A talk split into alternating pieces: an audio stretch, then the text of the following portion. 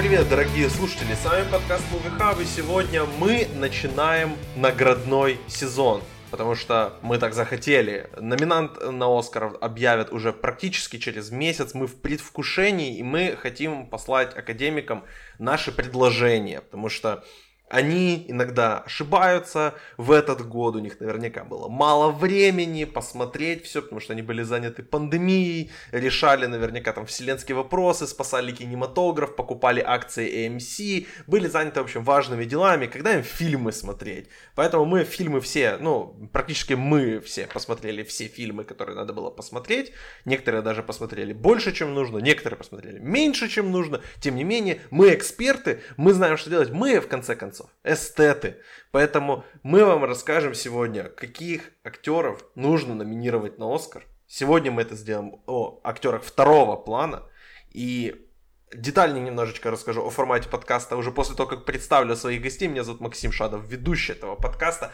У меня сегодня All-Star Lineup. Олег Ковалев, Денис Криворот, Егор Коскин. Друзья, привет! Привет, Максим. И все другие. Слушайте, мы практически год назад, уже даже больше, чем год назад, в 6 утра записывали подкаст перед тем, как мне нужно было ехать в аэропорт, о том, что паразиты, сука, победили. И вот прошел год, и мы из-за этого безумного чудесного 2020-го только сейчас говорим о номинантах. Как вам вообще вот такой удлиненный наградной сезон? Нравится ли вам это и означает ли это, что у нас будет укороченный наградной сезон в следующем году? И вообще, что думаете о текущих событиях оскаровских? Можно я скажу? Нет, мне это не нравится. Я уже высказывал много раз, когда вот э, ты, будучи киноманом, подводишь какие-то итоги года под конец, собственно, года, а итоги года вот мировые, которые подвязаны под Оскар, они подводятся, э, сначала не подводились э, в феврале, с этим можно было как-то смириться. Теперь, когда это переехало на апрель, это уже внесло намного больше дисбаланса. Потому что теперь, э, вот, например, Макс говорит, что мы посмотрели практически все фильмы, которые будут в наградном сезоне, но, честно сказать, нет. Я, я посмотрел далеко не все, потому что вот мы сейчас вот будем говорить про второй план, про актеров, и я, я сверился с прогнозами и обратил внимание, что я 90% фронтранеров не смотрел. И поэтому, по крайней мере, со мной выборка будет абсолютно сумасшедшая. Поэтому нет, это, это, это, просто, это просто ужасно. Так Может и хорошо. На самом деле, вот у меня, если честно, не, не, не показалось мне, что этот удлиненный наградной сезон вообще кому-то на пользу пошел он разве что повредил шансам некоторых фильмов, но это больше о политике уже говорим, чем о кино, потому что из таких серьезных фильмов в феврале это вышло только, ну, аферистка, которая там только в одной категории будет фигули- фигурировать, Иуда и Черный Мессия, да, это вот полноценный участник наградного сезона, и под конец э, февраля выйдет Соединенные Штаты против Билли Холидей, который будет тоже, скорее всего, идти там в двух категориях максимум, то есть песня и лучшая женская роль, и то посмотрим еще будет. Песни не будет это... уже. А, уже не будет. Ну и все. Поэтому, тем более, в одной только категории, да и то вряд ли. Так что нужен ли был вообще этот наград... удлинение вот этого окна eligibility, Егор? Мне кажется, ну не то, что нужно, как бы я не думаю, что были какие-то альтернативы. А, так, э, мне кажется, что наоборот, некоторые фильмы, скажем так, выросли внезапно в этом наградном сезоне, потому что, например, когда бы еще мы заметили такой фильм, как «Звук металла», если бы это не было в такой кризисный год, когда было достаточно мало фильмов. Этот фильм вышел в Торонто еще, по-моему, в позапрошлом году, если не ошибаюсь. А, ну, то есть в 19-м. И весь этот год вот он пытался выйти, и вот он вышел в декабре 20-го. И сейчас он активно, там, Ириз Ахмед и еще один замечательный актер, которого мы сегодня тоже упомянем, я думаю. А, вот сейчас в, этой так называемой conversation находится. Э, или, например, девушка, подающая надежды, которая вообще изначально должна была выйти в апреле 2020 года, но ее перенесли на декабрь, и только благодаря этому она э, тоже начала активно э, фигурировать в наградном сезоне, и сейчас Кари Мальган вообще идет как фаворитка. Поэтому ну, не могу сказать, что прям все так уж плохо. Вылезли действительно те фильмы, которых мы могли даже не заметить. И «Первая корова», например, та же самая Келли Райхард – тоже могла бы быть, ну, так и остаться незамеченной, если бы не вот это расширенное окно э, и вот наши как бы попытки э, найти хоть что-то позитивное в этом году. Как-то так. Ну вот, мне, если честно, этот эксперимент вообще не нравится. Я чувствую, что растянули окно как-то искусственно, и Тогда фильм... вообще не было Оскара, мне кажется, если бы не растянули. Ну, то есть, как бы они просто отменили, и все, и мы бы только в 22 году его смотрели. Ну да, но вполне нормально было бы растянуть окно на месяц, дать январь этим фильмам, сделать э, номинанта в феврале и Оскар в марте. Вполне, ну, мне кажется, вполне рабочая была бы схема. Денис, согласен со мной? Ну, я считаю, что тут как бы уж выбирать не приходится. Академия как решила, мы смиряемся с этим. И лично я для себя этот дополнительный месяц использую с, с пользой, э, потому что я веду списки фильмов, которые я просматриваю на Letterboxd, и вот я смотрю, что за 2020 год условный э, я просмотрел пока 60 фильмов.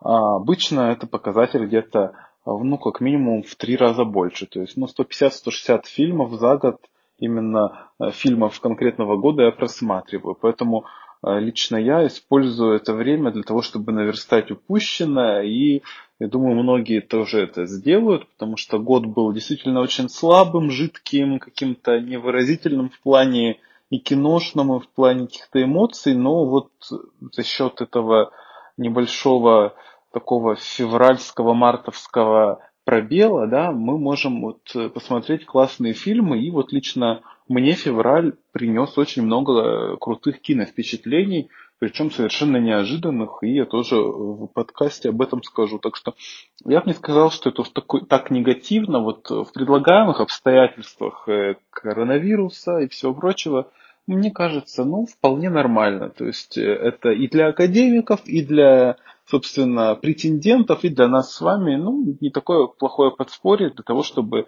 что-то отсмотреть, продвинуть, задвинуть и так далее. Так что нормально. В следующем году вернемся на круги своя и будем вспоминать об этом времени с ностальгией. Я думаю, так. Короче, дед поныл, все, все деда успокоили, сказали, дед, все нормально, ни, ни, ничего ты не потерял. Пей таблетки. Я, да, пей таблетки, дед. Так и ладно, буду, буду пить. Э, немножко расскажу тоже о том, что, собственно, мы сегодня делаем, как, какой у нас формат разговора. Каждый из нас, четырех эстетов, задвинет по одному своему номинанту. Мы не имеем права оспорить этого номинанта с точки зрения, как это сказать, те, театральной, не театральной, искусственной. Искусство, в общем, с точки зрения искусства. Мы не можем оспорить, даже если я номинирую кого-то, типа, не знаю, Кики Лейн из фильма эм, «Старая гвардия», просто потому что мне так захотелось. Я так не буду делать, но если я бы захотел так, мои коллеги не могли бы возразить. Единственная, как бы, возможность возразить, это если ошибочка вышла с категории, если, например, мы кого-то из первого плана отправили во второй, мы можем возразить и сказать, нет, этот человек в первом плане, поэтому давай-ка другого, пожалуйста. Или если наш э, эстет или академик задвинул э, фильм, который не eligible на Оскар этого года, допустим, там, фильм 2019 года, типа там вот Олег перед, перед записью подкаста уточнял у нас, может ли он кого-то номинировать из фильма «Портрет девушки в огне». Это мой любимый фильм прошлого года, и я уверенно сказал нет. Потому что он все-таки не eligible. Нельзя так делать больше. Поэтому... Там история комплексная, но мы не будем вдаваться. Да, есть такое, э, наверное. Я не понял, что ты сказал сейчас. Ну да ладно, неважно. В общем, по одному от нас, а пятого номинанта мы представим вам дорогие наши слушатели в лайве, которые слушают, я напомню, что если вы patron наш, то вы можете слушать подкасты в лайве, patreon.com sporthub, подписывайтесь, поддерживайте нас, пожалуйста. Так вот, э, наша live, э, live аудитория сможет нам помочь выбрать. Мы представим четырех, опять же, претендентов на эту вакантную позицию пятую, и проголосуют уже у нас слушатели, которые слушают нас в лайве, если, допустим, даже вы не смотрели фильм, но кто-то из нас представил хорошие аргументы, вы можете за аргументы проголосовать даже, или если, например, я вам не нравлюсь, нравлюсь, потому что я болею за Бостон Селтикс, вы можете против меня проголосовать. Я, в принципе, не против. Вот. Разобрались, у нас сегодня две категории, у нас будет еще два таких подкаста о актерах первого плана и о режиссерах и фильмах. Это будет у нас отдельное, мы их запишем, скорее всего уже. Через неделю они будут постепенно выходить, прямо вот перед Оскаром у вас будет три подкаста, чтобы послушать их вместе и понять, за кого вы болеете, на кого ставите, на кого вообще э, хотите ждать и от кого вы будете гореть, когда академики его проигнорируют или ее. Вот, все, с формальной частью разобрались. Давайте уже, собственно, номинировать людей. Я предоставлю такую возможность человеку, который очень мало появлялся в, подка- в подкасте Movie Hub в 2020 году. Денис, мы начнем с второго плана у женщин. Поэтому, пожалуйста, твоя номинантка в лучшую женскую роль второго плана на Оскар 2021. Да, ну на самом деле я надеялся, что я не буду первым, потому что вы назовете какие-то более очевидные варианты, я с ними соглашусь и дам какой-нибудь авангардный. А, у меня на самом деле вот э, с женским лайнапом э, всегда дело обстоит более насыщенно, потому что э, мужские роли, что первого, что второго плана, как-то я редко привечаю, и в этом году не исключение. А вот женщины, женщины второй план, это как бы моя вотчина, и тут мне есть что сказать. Ну, я, наверное, назову пару имен, которые, э, скорее всего, у вас не будут фигурировать, и которые я все-таки с точки зрения здравого смысла не номинирую, но которые мне хочется упомянуть. Э, я бы отметил обязательно Дайан Уист э, в «Аферистке», потому что, мне кажется... Let's она... fucking go! Давай, отлично! потому что, мне кажется, она, в общем-то, главная звезда этого фильма, и буквально там в двух сценах, которые а, она там имеет с монологами, с такими, она, в общем-то, всех переигрывает, и там в одном эпизоде у нее есть такой взгляд, который она бросает на Розамунд Пайк, и я думаю, да, как бы, если бы мы снимали исчезнувшую 60 лет назад, то Дайан Уист сыграла бы круче, чем Розамунд Пайк. Но, в общем-то, роль слишком маленькая для того, чтобы ее отметить. И очень было мне жаль в конце фильма, что этого персонажа немножко ну, задвинули на дальний план, хотя, мне кажется, чисто теоретически можно было бы и э, Дайан Уист вывести куда-нибудь в наградной сезон, очень даже с этой роли, потому что запал был очень большой. Еще я э, в качестве такой рекламы отмечу, конечно же, ну, свой любимый фильм этого года. Это, конечно, Э, не оскаровский формат, потому что это русский фильм Ренаты Литвиновой «Северный ветер», но э, я должен о нем сказать и отметить э, одну из актрис, это Галина Тюнина, не знаю, кому-то о чем-то это скажет или нет, но, в общем-то, эта роль э, сестры Ренаты Литвиновой в фильме меня впечатлила невероятно, и вот в каком-то своем списке я ее обязательно выделю. Но мой номинант сегодня, э, надеюсь, каких-то очевидные пару-тройку вариантов э, отметите вы, но я вот отмечу роль абсолютно оскаровскую, которая почему-то из наградного сезона вылетела непонятным мне образом. Это Эллен Бёрстин в фильме «Фрагменты женщины». Именно ее я, пожалуй, номинирую, потому что это чисто второплановая женская роль, очень хорошая, качественная, драматическая, в которой есть яркий эпизод, которая, в общем-то, не перекрывает внимание от главной женской партии и делает все очень здорово. Конечно, мне было немножко странно, что почти 90-летняя Эллен Бёрстин играет мать 30-летней Ванессы Кирби, но можно этот момент опустить и признать, что это какой-то, не знаю, режиссерский сценаристский ход, э, не вполне понятный, но тем не менее это яркая роль э, с, в общем-то, от выдающейся, на мой взгляд, актрисы, которая должна была еще там, в 2000 году взять свой второй Оскар но его взяла Эрин Брокович, но это уже другая история. Поэтому, в общем-то, я номинирую Эллен Бёрстин за фильм «Фрагменты женщины» и надеюсь э, на какие-то очевидные варианты от вас, если что, потом еще подкинем для общего обсуждения. Вот так. Ну давайте я тогда справлюсь. Я очень недоволен номинацией Эллен Бёрстин. Я прям, прям против нее. Надеюсь, что на Оскаре мы ее не увидим. Я прям был рад, что... Я думал, ты Дайан Уист номинируешь. Я так уже, уже был счастлив, а ты съехала просто. Давайте я отработаю за очевидное. Друзья, я номинирую человека, который, ну, ну я надеюсь, ну, ну, хотелось бы. Скорее всего, может быть, она выиграет Оскар в этом году. Зовут этого человека Аманда Сейфрид. Я номинирую ее за фильм, за фильм «Манк», потому что, естественно, фильм «Манк» офигенный. Сейфрид играет против типажа, она играет э, не то, что она занимала, чем она занималась обычно последние свои годы. И это вот мы обсуждали это даже в чате у нас с патроном Алексеем, он говорит, что да, ну типа то, что она играет против типажа, мне этого маловато. То есть он не видит в ней именно крутой работы, я не соглашусь. Мало того, что она играет против типажа, она это делает действительно превосходно. И я это отмечал в, нашем, в нашей дискуссии этого фильма еще, когда мы записывали в декабре подкаст.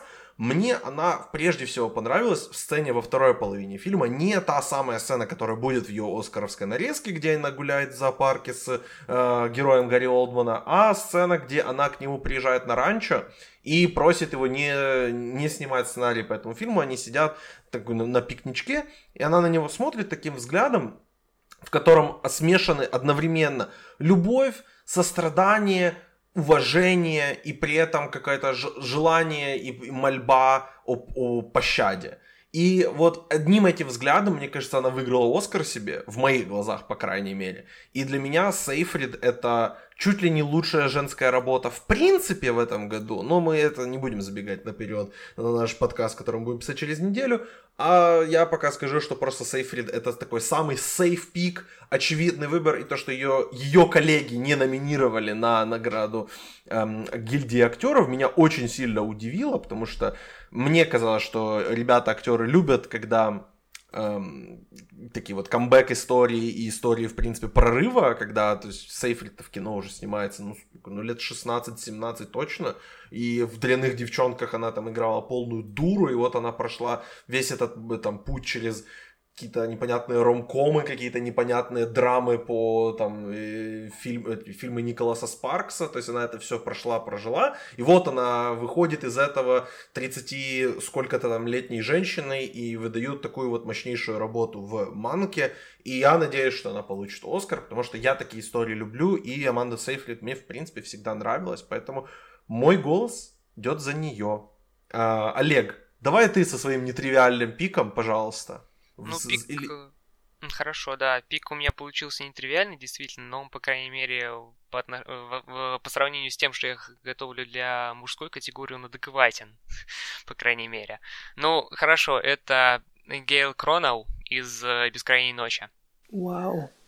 Да, очень, хот... очень so хотелось ее номинировать. Очень это бабуля, я... которая, да? Да-да-да-да-да. А, и ну, в принципе, я так в проброс тогда кинул. Э, из э, каких-то таких э, претендентов я смог выделить только Талию Райдер из «Никогда, редко, иногда, всегда». И Тони Калет из «Думаю, как все закончить». Но бабуля в этом году просто порвала, потому что я это опишу так. В этом году было много ансамблевых фильмов таких, как Марейни, Чикагская семерка. И «Одна ночь на Майами», наверное, тоже такая, но я не уверен, не смотрел такие вот ансамблевые фильмы, в которых, в принципе, внимание распределено по, на ансамбль, понятное дело. Там кто-то там э, где-то э, урвал себе кусочек там, где-то здесь и, и так далее. Ник, никто особо не выделяется, ну или выделяется, но не слишком, так, чтобы э, строить такой, не знаю, индивиду... чтобы получался какой-то очень индивидуалистский фильм в плане взгляда на персонажей. А «Бескрайняя ночь» — это, во-первых, ну, топ-3 вот именно актерских перформансов года, в принципе, каждый из этих перформансов, это, мне кажется, что тут каждого нужно номинировать на какие-то актерские категории. А Гейл Кронова, она тут, собственно, единственная, кто есть на втором, э, на втором плане в женской роли. И вот это тут ее...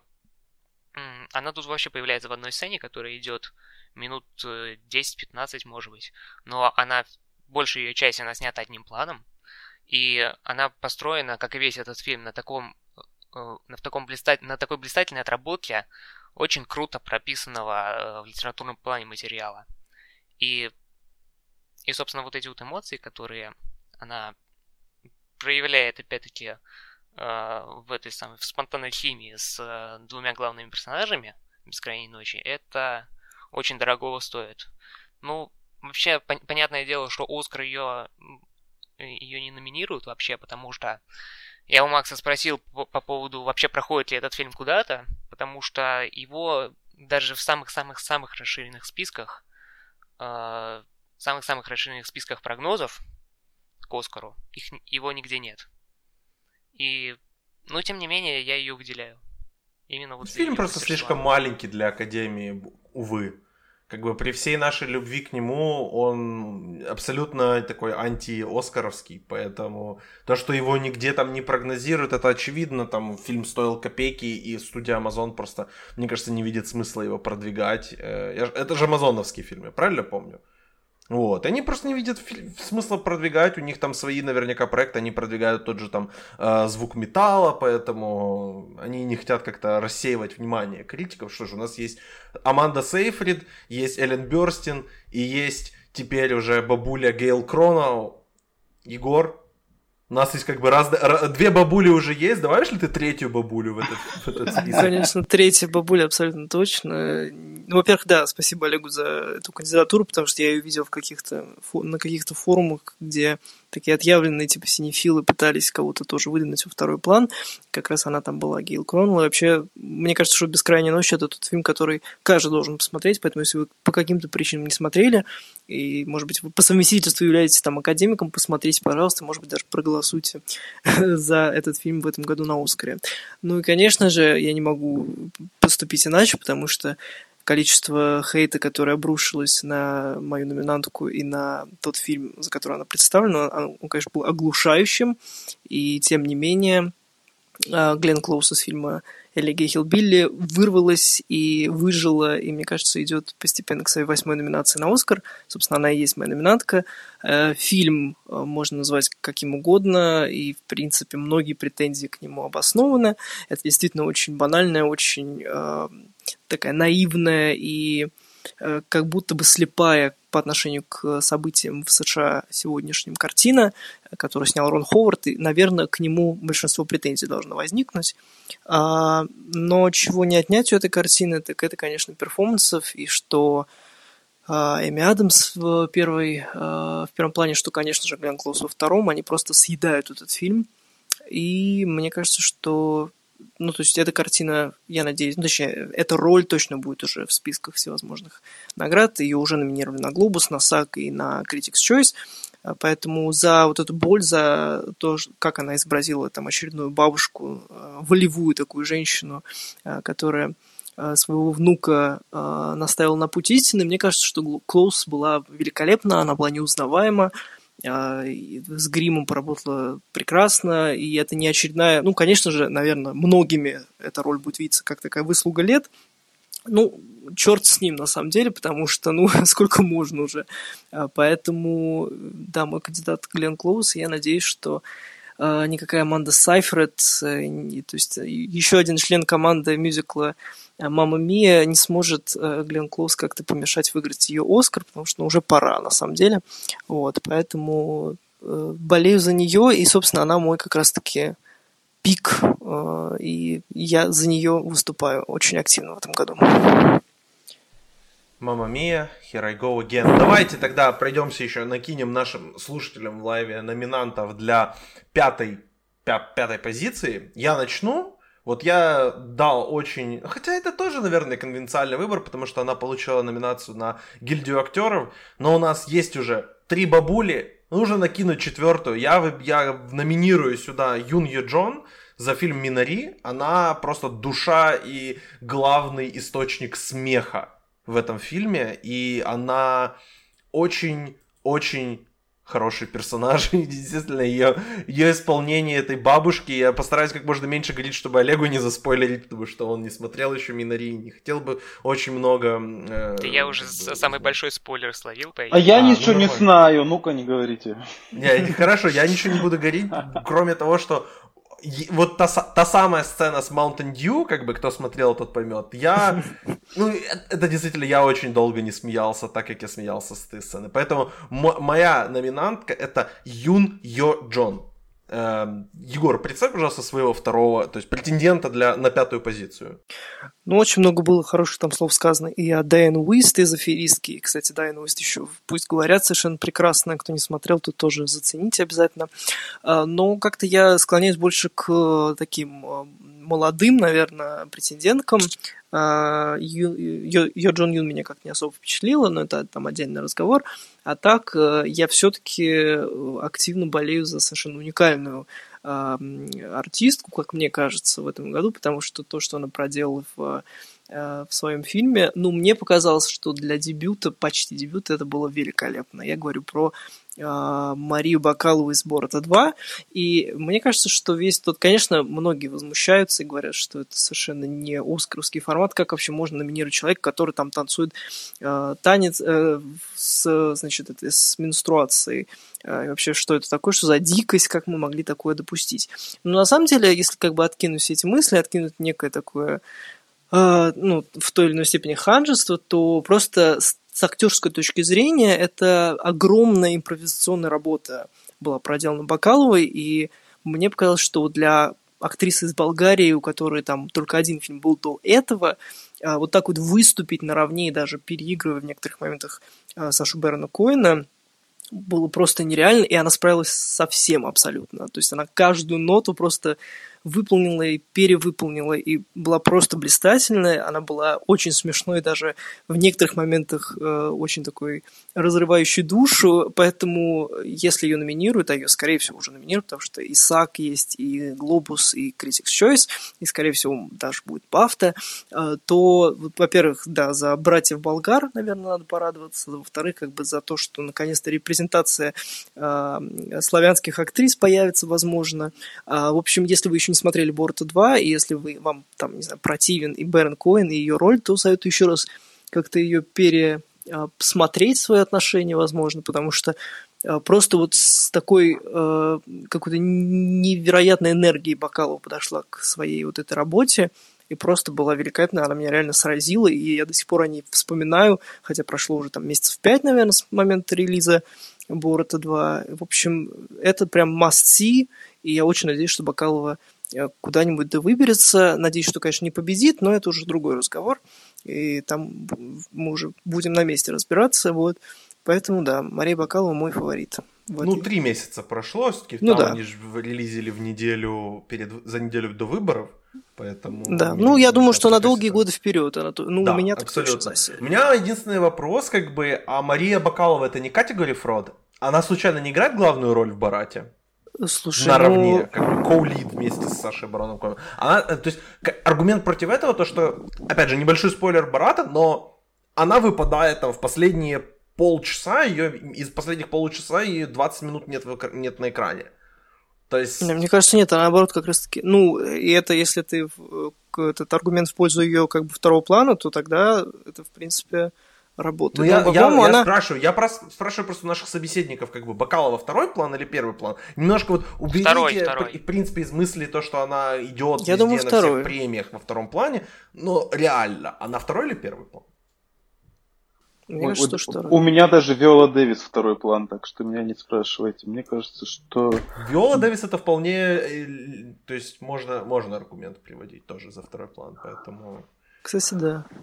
Ну ладно, ладно, Бакалову оставляем тогда. Э, Денис, кто у тебя будет э, идти здесь? Ты Дайн Вист сюда направишь на пятую позицию? Ну, Дайн Вист, я думаю, все-таки это когда никто не поддержит. Я почему-то был убежден, что кто-то из вас обязательно номинирует э, девушку-женщину, которой мы восхищались в нашем совместном подкасте где-то в сентябре. Это Тони Калет с фильмом думаю, как все закончить. Мне кажется, что вот в таком инди-формате, который у нас тут происходит, мне кажется, она вполне имеет право на номинацию, потому что, несмотря на то, что ее роль, как бы, она, э, ну, такая, отчасти эпизодическая, отчасти, как бы, оттененная главными перформансами, но это вот, в моем понимании, классный второй план, и она вот в этой вот психоделической эмоциональной роли, ну, она блистает, потому что это сто процентов ее формат,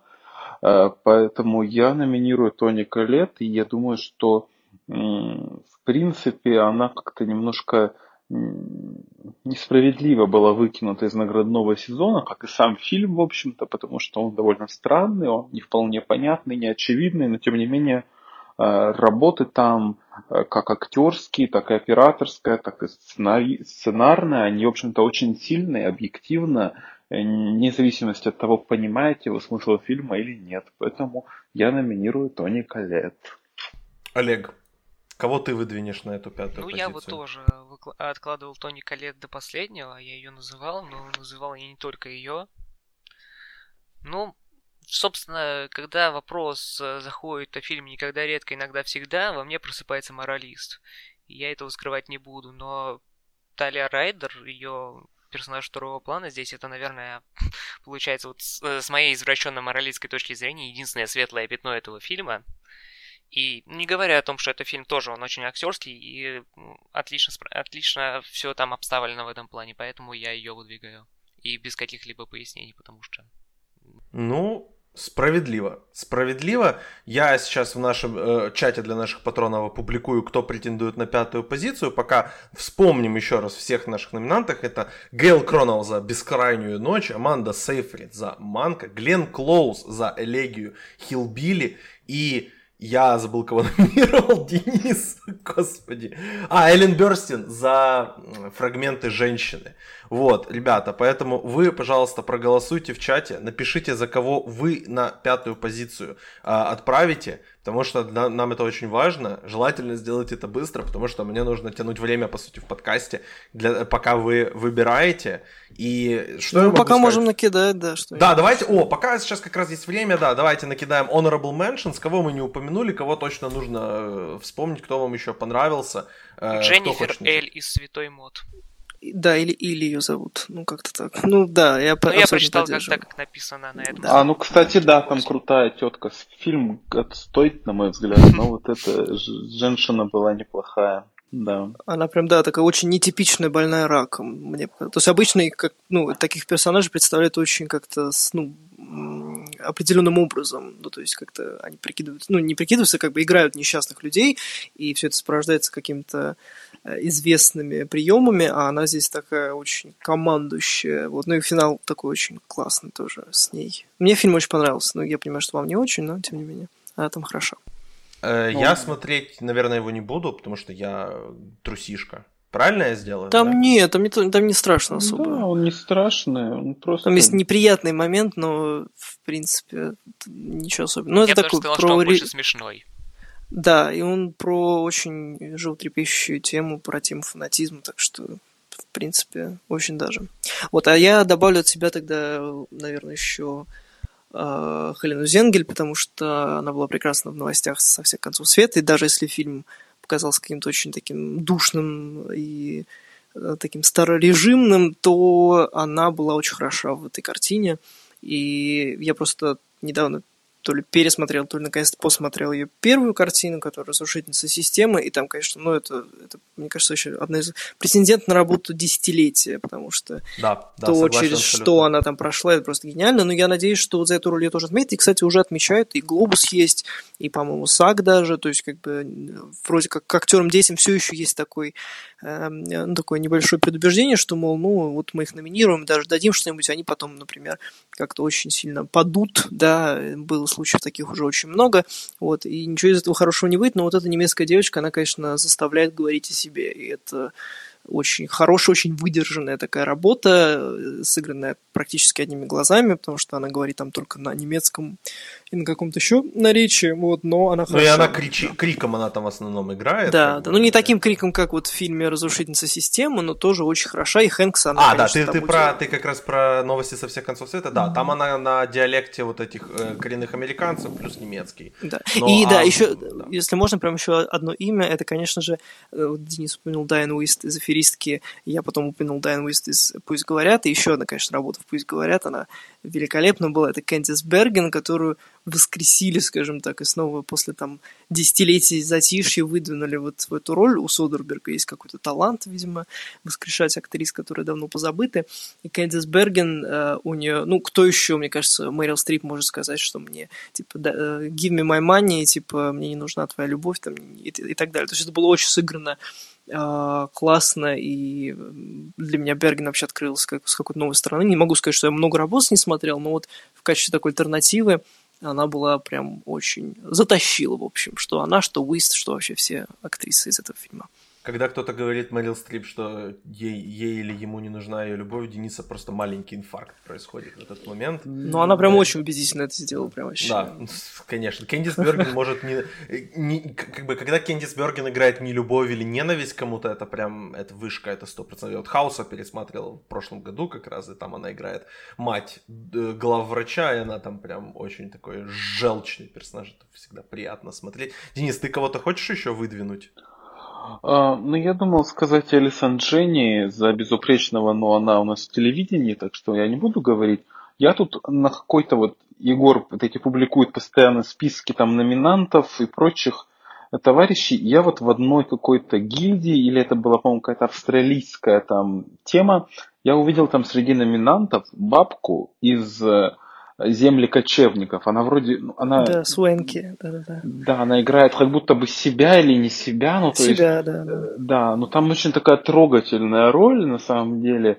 Э, ну, явно она такая драматизированная все-таки версия ее самой, но мне кажется, она была очень убедительна, хотя, конечно же, это не оскаровский формат, это какая-то, видимо, полудокументалистика, тут как бы тонкие грани, но когда я увидел, я подумал, ну, как бы это неплохой вариант для того, чтобы наградной сезон разнообразить как-то. Она была очень мила, и я помню на этом эпизоде, ну, конечно, никакую слезу я не пустил, но так как бы так чуть-чуть умилительно причмокнул э, челюстью, так что, в общем-то, вот я бы бабулю номи... ну, не номинировал, но вот 25-м номером вот здесь бы упомянул. Так вот. Она там хороша, я... да, очень сильно, да. И Линда Мэй, кстати, еще, да. Я докину двух номинантов. Э, одна, опять же, раз мы номинируем только бабули детей в этой категории, то э, раз уж так произошло, я номинирую Эву Уитакер за э, «Легенду о волках». Она играет, озвучивает персонажа Мэб. Это... Так можно? Конечно, актера в озвучке можно, да. Просто Оскар этого не делает, потому что они долбоебы. У меня другого слова нет для такого. Когда Эми Полер не номинировали за э, головоломку, это просто идите нафиг вы. А, потому что актеров озвучки уже надоели номинировать. И вот на нашем золотом рулоне будут актеры озвучки. Мы это сделаем специальную для них категорию. Мы, мы сможем так сделать, потому что нам Мне кажется, она можно. там кулит, кстати, в этом фильме. Девушка, которая озвучила Мэп. Там второй план это мать, скорее. Я тебе так ну, скажу. Мария Дойл Кеннеди. Там, наверное, там, мне кажется, лид там это как раз Робин и батя Шон Бин. Вот они Не, лиды. батя, а... мне кажется, это прям типичный второй план. Всегда были батя во втором плане. Всегда были бати во втором плане. Это хорошо, это хорошо. Ладно, но даже если так, все равно он Кто вы, кто, тогда... да, кто пятым-то идет? Можно нам объявить? Сейчас, сейчас, сейчас. Да, да можно мне тоже назвать своих honorable mentions? Я вам позволил. Я не перебивал, поэтому, пожалуйста, дайте Какой мне как токсичный. Да, вы токсичные, наоборот. Что, что за предъявы вообще мне? Вчера меня Егор кэнсельнуть пытался, сегодня токсиком назвать. Что происходит вообще? Ничего, ничего, а, возьмем, возьмем свое еще, да. Да, э, Кристин Миллиоти, Palm Springs, э, потому что она там суппортинг, не колид. Колид там лид, там однозначно лид Сэмберг. За это точно можно тебя кэнсельнуть. Какая Кристин Миллиоти? Она там вообще главная. Ты что, с нее начинается фильм.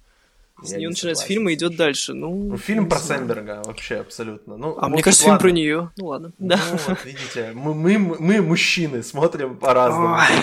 То, что я попал на этот подкаст, это вообще чудо. Сидят тут и обсуждают каких-то актеров, имена, которые впервые слышу, поэтому у меня вообще закономерный вопрос, а что там пассирши из Аманита? Вот, типа, Ой, вот я, да, хотел ее сказать, но в негативном плане, потому что, ну, она настолько бесполезна в этой картине, и как бы... Да там вся ну, картина, судя по всему. Ну, нет, ну... там красивые виды и платья да, нарядные. но не, не обладательница этих платьев, потому что все Широн как-то, ну, вообще такое пустое пятно. Я давно так, меня давно так, ну, не то, что не триггерил, но я просто не понимал, зачем она здесь находится, чтобы что. Я понимаю, почему Кейт Уинслет находится, потому что она как бы в центре сюжета, и она очень даже неплоха в этом фильме, кстати, я, может быть, ее там бафта какая-нибудь отметит или что-то такое, но Ронан, она просто ни о чем. Вот как, как бы обидно не звучал, но это так, на самом деле. Ну, может быть, если вы посмотрите, изменить. У нас здесь отсутствует очень как бы такой очевидный человек, который сто процентов будет номинирован на Оскар. Это Оливия Колман за фильм «Отец», ну, да. потому что мы его не смотрели. «Отец» не вышел еще, и мы его нигде не можем даже в плохом качестве посмотреть. Ну, поэтому... вроде был в плохом качестве, но как-то не Ну, я, ну, наверное, видимо, в сильно плохом качестве, разве ну, даже, даже я его смотреть не стал. Эстеты как... в плохом качестве не смотрят. О, да. Вообще вот. нет. Ну, да, ну почти. Джоди Фостер тоже мы как бы пропустили мимо Мавритании, его только да. Егор смотрел, поэтому... Ну, ничего не могу сказать, вот как бы каким бы филлером ни была, но Джоди Фостер это тоже вот второе дыхание открыла и очень убедительно сыграла, и тоже на каких-то таких полутонах то есть это вообще не Кэти Бейтс ни разу, вот прошлогодняя, как я говорил в прошлом подкасте, поэтому обратите внимание на вообще на сам фильм «Мавританец» и на Джоди Фостер, она там очень запоминающийся. Он, по-моему, сейчас идет в украинских кинотеатрах. И в российских по... тоже. В российских да. тоже, вот. То есть, если вы выбираете из кино, в принципе, «Аферистка» или «Мавританец», выбирайте. А победитель у нас пятого места занимает Тони Калет. Э, люди проголосовали, Тони Колет залетает пятый. В принципе, интересно у нас получилась подборочка. Гейл Кронал, Аманда Сейфрид, Глен Клоуз, Эллен Берстин, Тони Колет. Три бабули одна и две мамки принципе, нормально. Ну, Аманда Сейфрид еще не мама. Ну, она мать, А Аманда Сейфрид мамка, ты что, у нее двое детей уже, по-моему, есть, поэтому... По возрасту, может, еще нет, но по статусу уже да. Поэтому, ладно. Статус Аманды Сейфрид мы будем обсуждать уже 15 марта, когда, надеюсь, что ее сделают оскаровским номинантом. А идем мы к мужчинам, э, и здесь э, будет тоже интересно, потому что обычно второй план у мужчин последние несколько лет был достаточно скудненький. Поэтому идем к ним. Я открою категорию. Я очень хотел здесь эм, взять, как бы, самый, опять же, э, не, не то чтобы очевидный, но очевидный для меня вариант, который Академия проигнорила. Э, мы, когда записывали подкаст о лучших фильмах 2020 года, я этот фильм в свой топ-10 включить не смог. Но э, когда его включил Олег, я был просто безумно счастливым. Поэтому исправить перед самим собой и номинирую Роберта Паттинсона за фильм «Теннет». Друзья, это самый веселый фильм года. И Паттинсон это причина, которая делает его веселым. Паттинсон для меня в этом фильме это просто ну, он, он уже давно кинозвезда, но вот он показывает, что он может играть как бы не то чтобы не только серьезных персонажей, то есть он и, там и в Good Time играл, тут Good Time при всей его как бы при всем веселье, братья Севди делают веселье немножко другого уровня и немножко как бы другого сердечного ритма.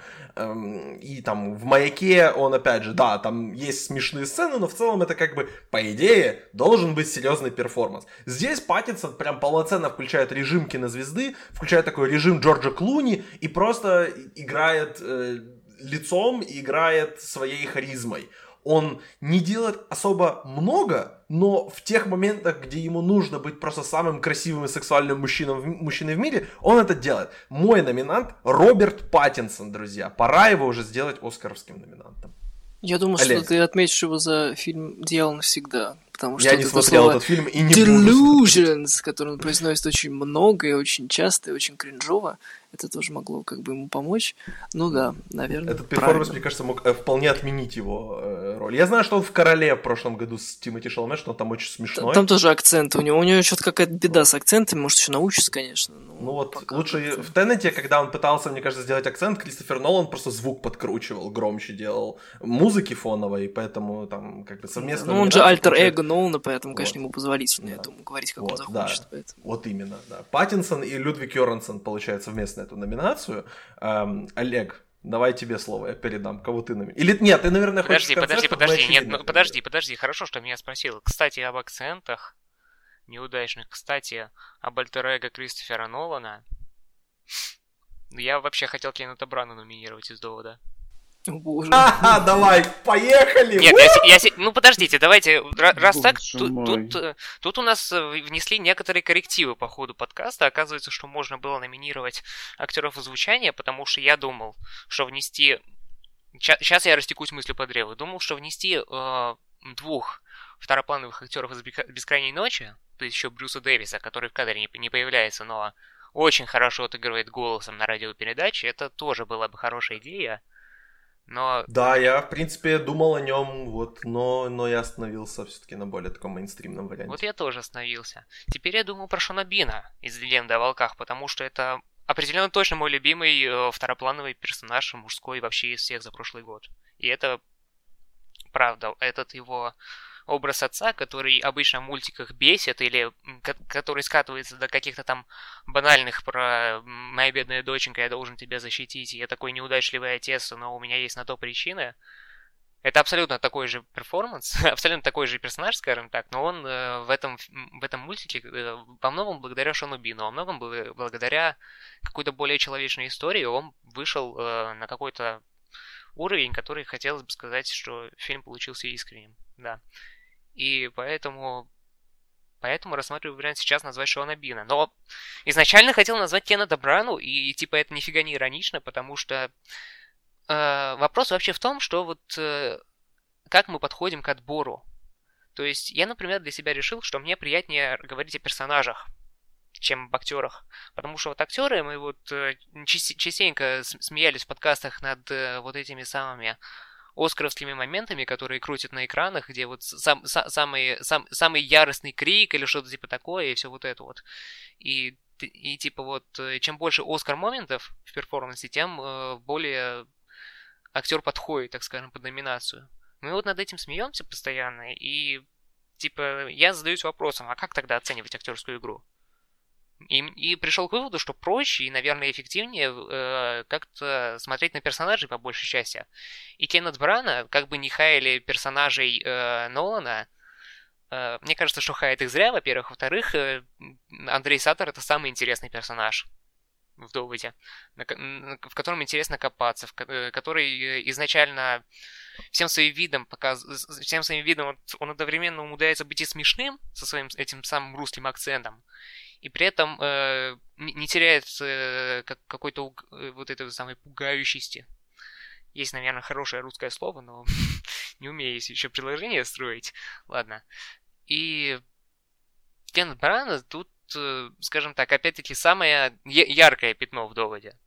И когда он еще потом начинает рас- раскрываться в более интересную сторону, чем э, просто какой-то там злобный антагонист или максимум аллюзия на какого-то Путена, это, это уже играет фильму только на руку. И аб- абсолютно чудесный персонаж, с которого и смеешься, которого и пугаешься с него, да, конечно. И, и опять-таки он заставля, заставляет тебя как-то даже переосмысливать себя в определенный момент. И, в принципе, смотреть по-новому на весь сюжет и на какие-то более такие э, планетарные концепции, которых Нолан, как обычно, каса касается со своим вот этим вот фирменным э, нечеловеческим, нечеловеческим подходом. Это все, конечно, очень интересно, но все-таки это, это я ставлю вопрос открытым. Кого из этих трех? Кеннет Брана, Шон Бин Брана, конечно. или Брюс Дэвис?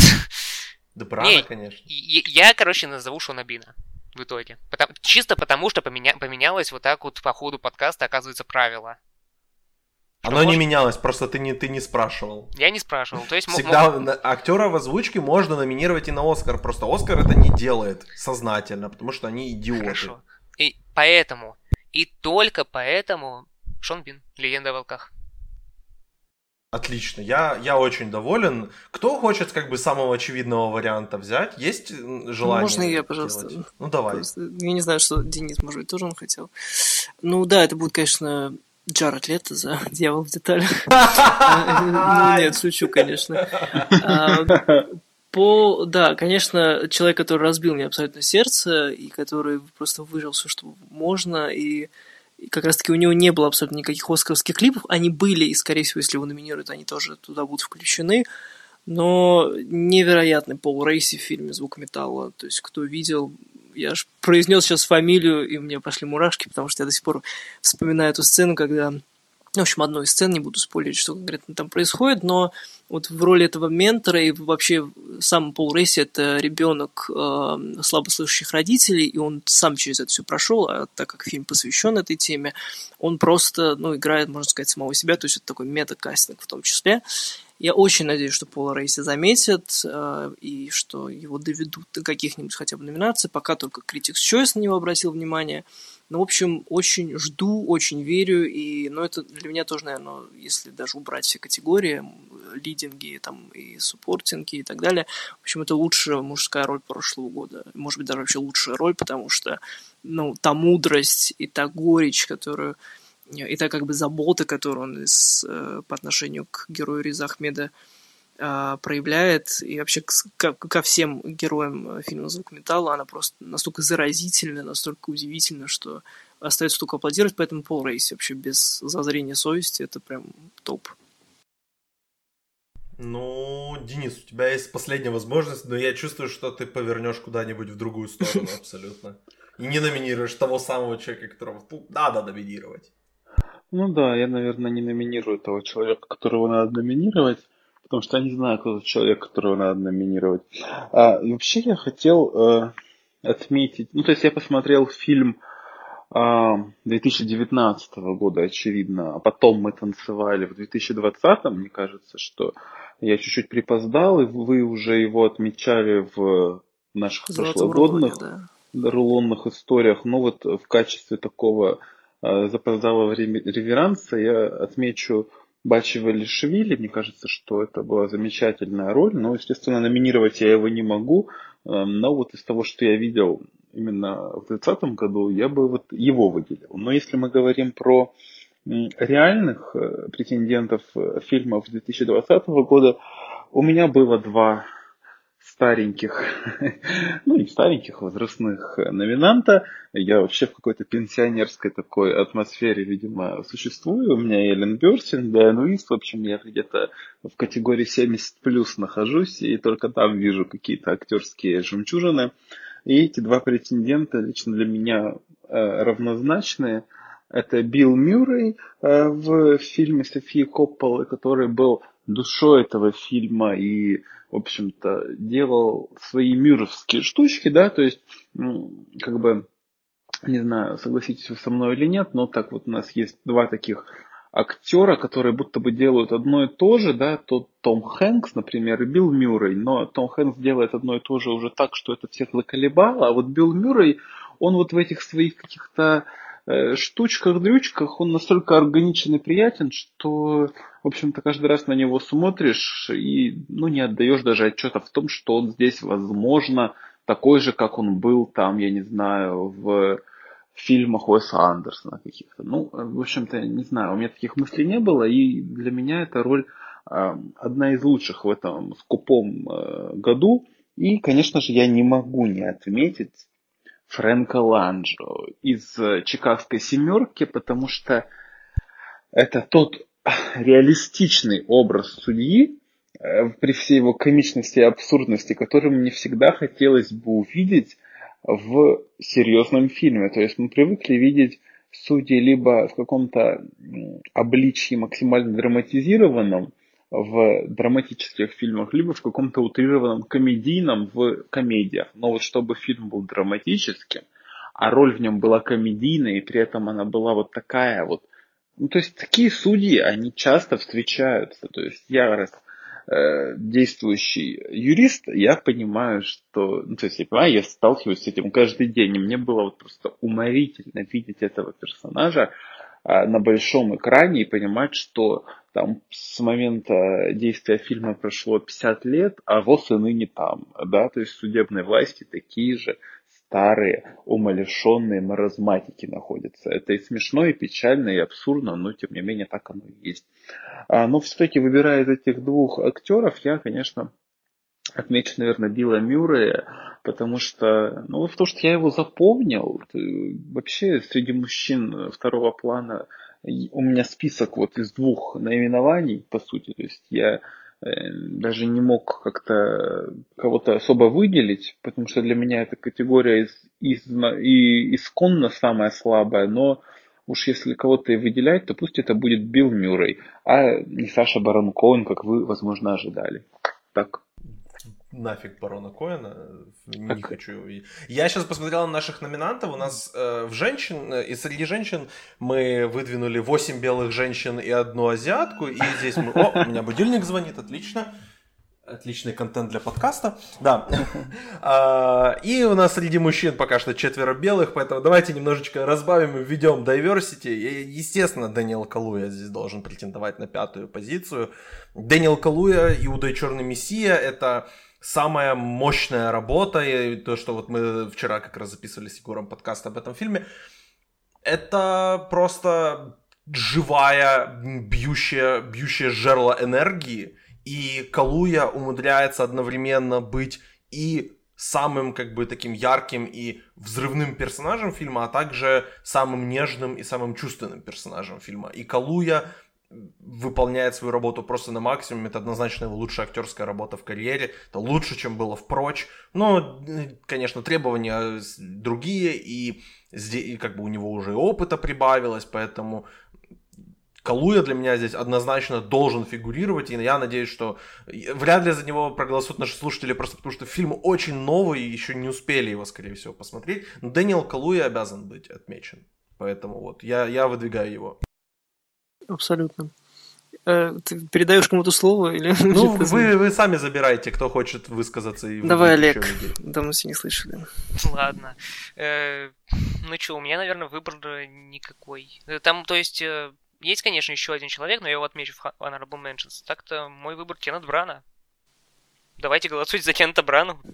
Да, нужно больше актеров из довода, пожалуйста. надо было, или надо было Элизабет Дебики еще вернуть в женскую ну, категорию. давайте не будем Нет, ее не надо. Ее не надо. Я, да, я думаю, у меня были такие тоже неочевидные для вот пятой номинации, но, наверное, я, конечно, я поддерживаю полностью Калую, и как бы голосуйте, пожалуйста, за него, это великолепный перформанс. Вот, но меня впечатлили те фильмы, эти перформансы, которые не так были заметны, и один из них это, наверное... То есть есть два таких мерзких, их я, наверное, все-таки в почетные запишу. А есть э, Бен Мендельсон из фильма «Молочные зубы». Он играет отца э, неизлечимо больной девушки. И, ну, я уже не раз признавался в любви к э, Бену Мендерсону и продолжаю это делать. Но, в общем, если вы не смотрели это австралийское кино, это очень душещипательное, очень правдивое, э, в меру романтичное. И, конечно, вот с точки зрения, опять же, родителей, которые традиционно заполняют эту второплановую нишу, Мендерсон был просто... Ну, ничего лишнего в нем не было. Он был очень, э, как скажем, разбивающим, опять же, сердце. Он был очень смешный в каких-то моментах. Он играет в фильме психотерапевта, у которого у самого, естественно, проблемы в жизни. В общем, это замечательная работа, поэтому зацените, если еще не. А, мой выбор, да, вот Бен Мендельсон за молочные зубы. Денис, от тебя остался вариант. Ты Ланжелу сюда ставишь? Нет, ну и мы же это выбираем человека, за которого проголосуют наши э, патроны, так что я понимаю, что за Анжелу никто не проголосует, поэтому я выдвину, наверное, по старой схеме человека из фильма, который эстетам нравится, это Дэвид Юлис. И я думаю, как все это закончить, как все закончить, это или нет, я не помню, если там слово это. В общем, нет. Так что, в общем-то, думаю, как все не это закончить. Это Дэвид Юлис, который тоже на втором плане со старческим гримом. Ну, в общем-то, неплохой, и в этом вот жидком году пускай будет он таким вот каким-то э, выбором компромиссным для на суд общественности пущенным. Вот так.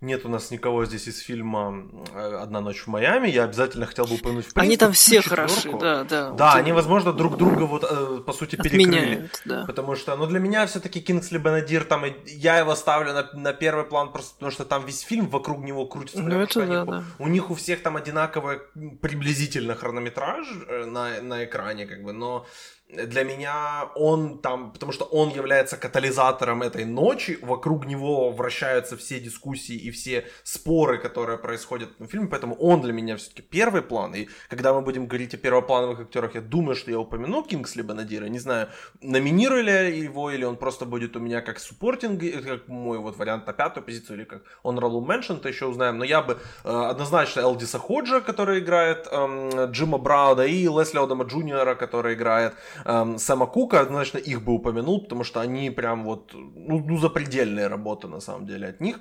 И весь фильм держится, ну, это, по сути, экрани... ну, это не по сути, это есть экранизация э, пьесы, и, ну, максимум, что можно было выжать, как бы, визуально, там, чтобы это не было, не смотрелось слишком, как бы, зажато и камерно, и, и возможно, как-то э, квадратно даже, в каком-то смысле. А, в принципе, Реджина Кинг сделала, но я, как бы, остался, остался желать большего от ее работы, но актеров она все-таки смогла вытянуть из них максимум, поэтому Одам, ну вот мой, мой honorable mention это как раз Лесли Одам Джуниор и Элдис Ходж, поэтому да, вот кого еще хотели бы упомянуть, ребят?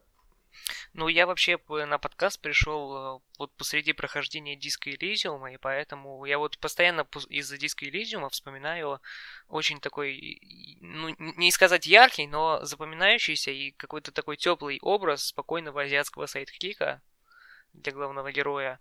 И поэтому, ну, не выделить Ориона Ли из первой коровы я просто не мог хотя бы здесь, потому что, ну, во-первых, да, его, его я бы его выделил э, в, голосах, но за него бы не проголосовал никто, опять-таки, потому что, наверное, ник, если кто-то и смотрел первую корову, то Ориона Ли никто не запомнил, но у него такой очень, очень спокойный э, образ, который я, я выделил все, сказал все, очень хороший. Молодец, очень, молодец. Очень, очень хороший. Я, я еще вот кого вспомнил, Глин Тюрман из эм, Марини, да, Мать да, Блюза. Да. Обязательно он здесь тоже должен быть упомянут, потому что это тоже чудесная работа. В фильме еще одна экранизация пьесы, в фильме, где просто изо всех щелей в тебя стреляют крутые актерские работы, Тюрман выделяется. Вот. Для меня он даже...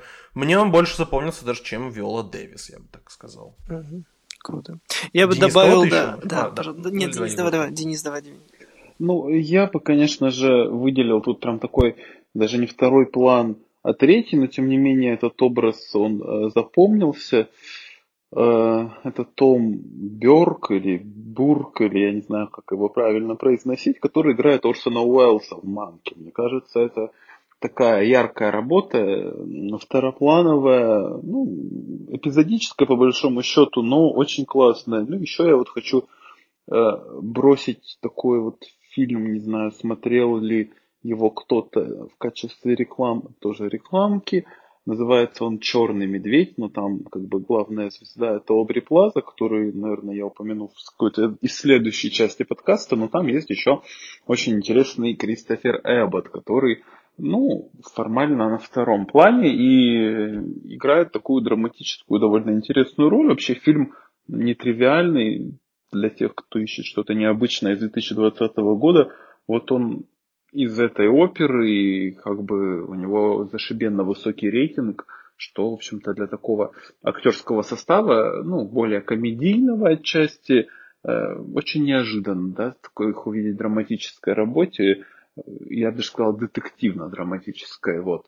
Э, вот такой вот еще вариант. Ну, это, конечно же, тоже вот где-то так, э, отдельным упоминанием, третьей строкой к реальным номинациям не имеет никакого отношения. Так.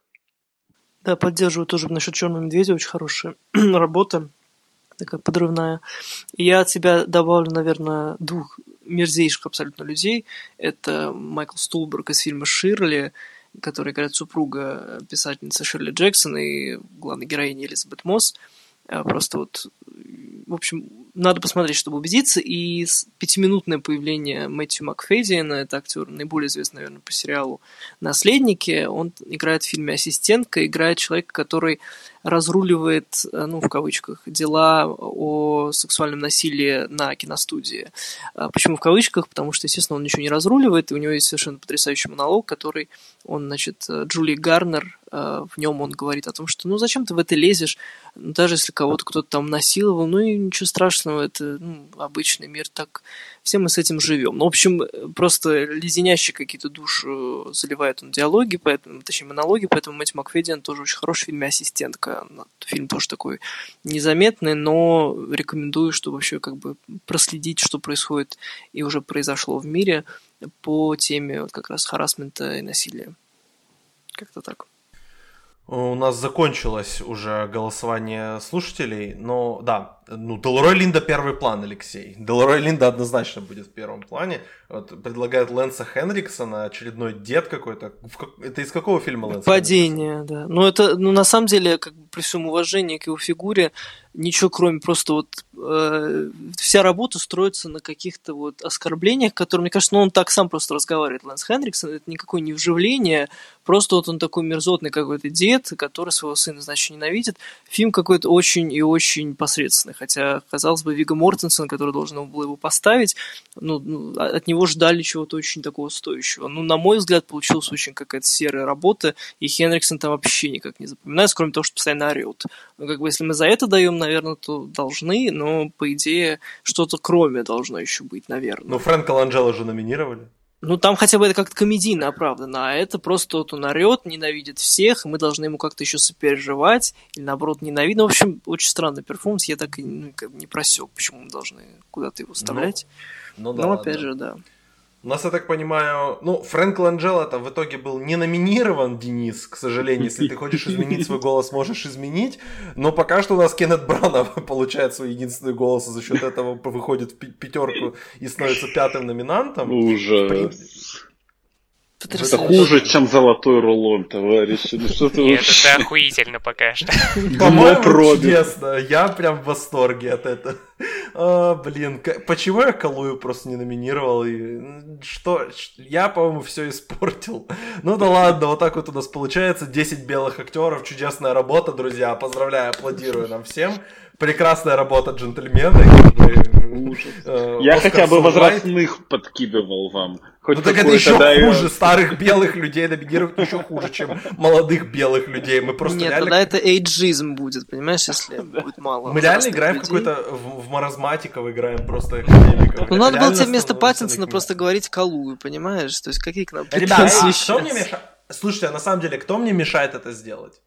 Вот кто мне мешает? Вот измени свой голос и, пожалуйста, Я, наверное, кого. да, поменяю все-таки. Кого поставлю. Ну, я... А бюллетень уже ушла Егор, я просто в обработку. Я был просто уверен, что Рейси заберет Олег, а ты заберешь Калую. Это как бы у меня политически строилась как бы моя номинация. Не, знаете что? Знаете что? Нет.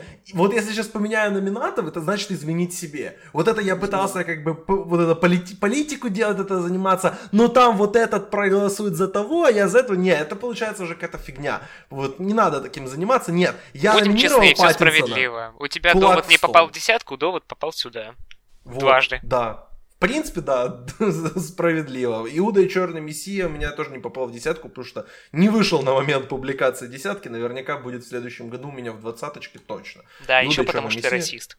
Is very good. Uh, нет, пожалуйста, перестань это делать и э, забери свои слова назад. Ребят, ну, по-моему, мы раздали номинации хорошо. Такая затравочка вышла неплохая. Первый план и режиссеров, и фильмы мы запишем уже через неделю. Вы это наверняка услышите когда-то, это все есть у меня где-то в календаре, но я вам пока не скажу. Мы э, прощаемся с вами, ребят, на неделю. Дорогие патроны, если вы послушали этот подкаст в записи и поняли, что мы совершили большую ошибку, вы могли на это повлиять, вы могли это исправить. Приходите во время записи и исправляйте нас, когда мы будем писать подкаст о лучших ролях первого плана и лучших фильмах и лучших режиссерах. Поэтому приходите, эм, наставляйте нас на путь истины. Егор, Денис и Олег, большое вам спасибо, друзья. Спасибо тебе, Максим. Да, спасибо, Максим. Да. Пригласил. И, да. И подписывайтесь обязательно на наш подкаст, подписывайтесь на паблик Директор Скат. Олег, тебя требует перейти из ВК в нормальный медиум. Я отвечаю, что ВК это уже нормальный медиум. Меня требуют? Ну, да, да. Э, Дискриминация. И... Да, но если вы, например, ненавидите ВК и любите очень сильно Телеграм, вы можете подписаться на канал Егора, ссылка в описании, естественно. И, э, не знаю, если вы в России и вы нарушили закон, вы можете позвонить Денису, Better Call Денис, и как бы он, наверное, вас разрулит. Э, вот, как-то так. Все, все как бы ссылочки плагнул, все сказал, все сделал. Осталось только сказать пока, друзья, поэтому я это прямо сейчас и скажу. Пока!